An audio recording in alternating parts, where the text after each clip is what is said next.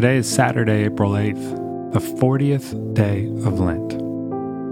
As I walk through the story of Jesus in the Gospel of Mark, I do so with fresh eyes, seeking to encounter the risen Christ.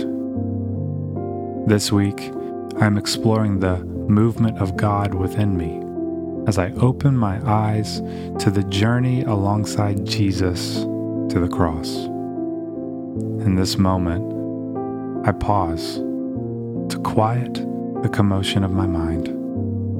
I take gentle breaths, exhaling slowly as I recenter my focus on God's presence and listen to the stirrings of my heart. Time has come. The journey to the cross has begun.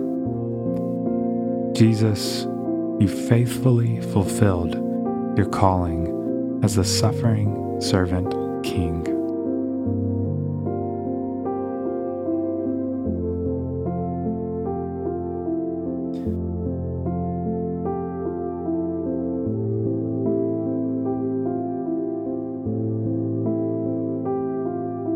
I lift up words of praise through the ancient hymn of Psalm 22.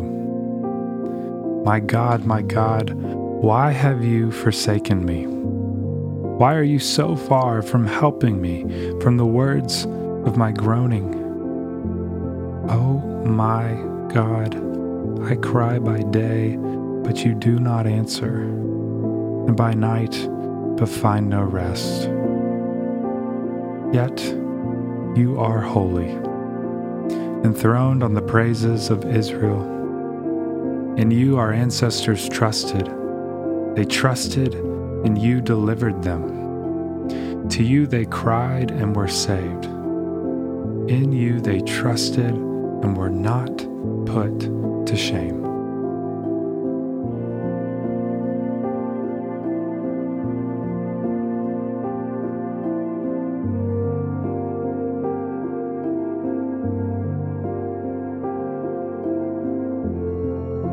As I reflect on today's gospel reading, I listen for a word or phrase that the Holy Spirit is bringing to my attention in this moment. Mark chapter 15, verses 42 through 47. When evening had come, and since it was the day of preparation, that is, the day before the Sabbath, Joseph of Arimathea, a respected member of the council, who was also himself waiting expectantly for the kingdom of God, went boldly to Pilate and asked for the body of Jesus.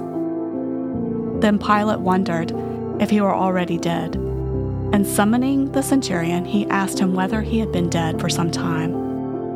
When he had learned from the centurion that he was dead, he granted the body to Joseph.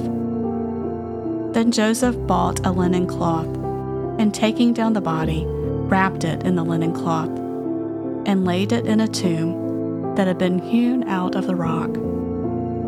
He then rolled a stone against the door of the tomb. Mary Magdalene and Mary, the mother of Joseph, saw where the body was laid.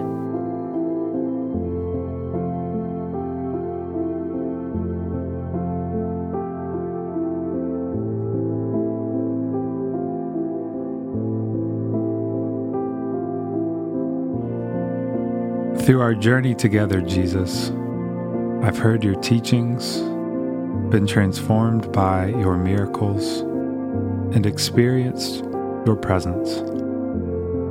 Now we stand at the cross together. Thank you for suffering, overcoming death, and loving me so I can be reconciled to you. Amen.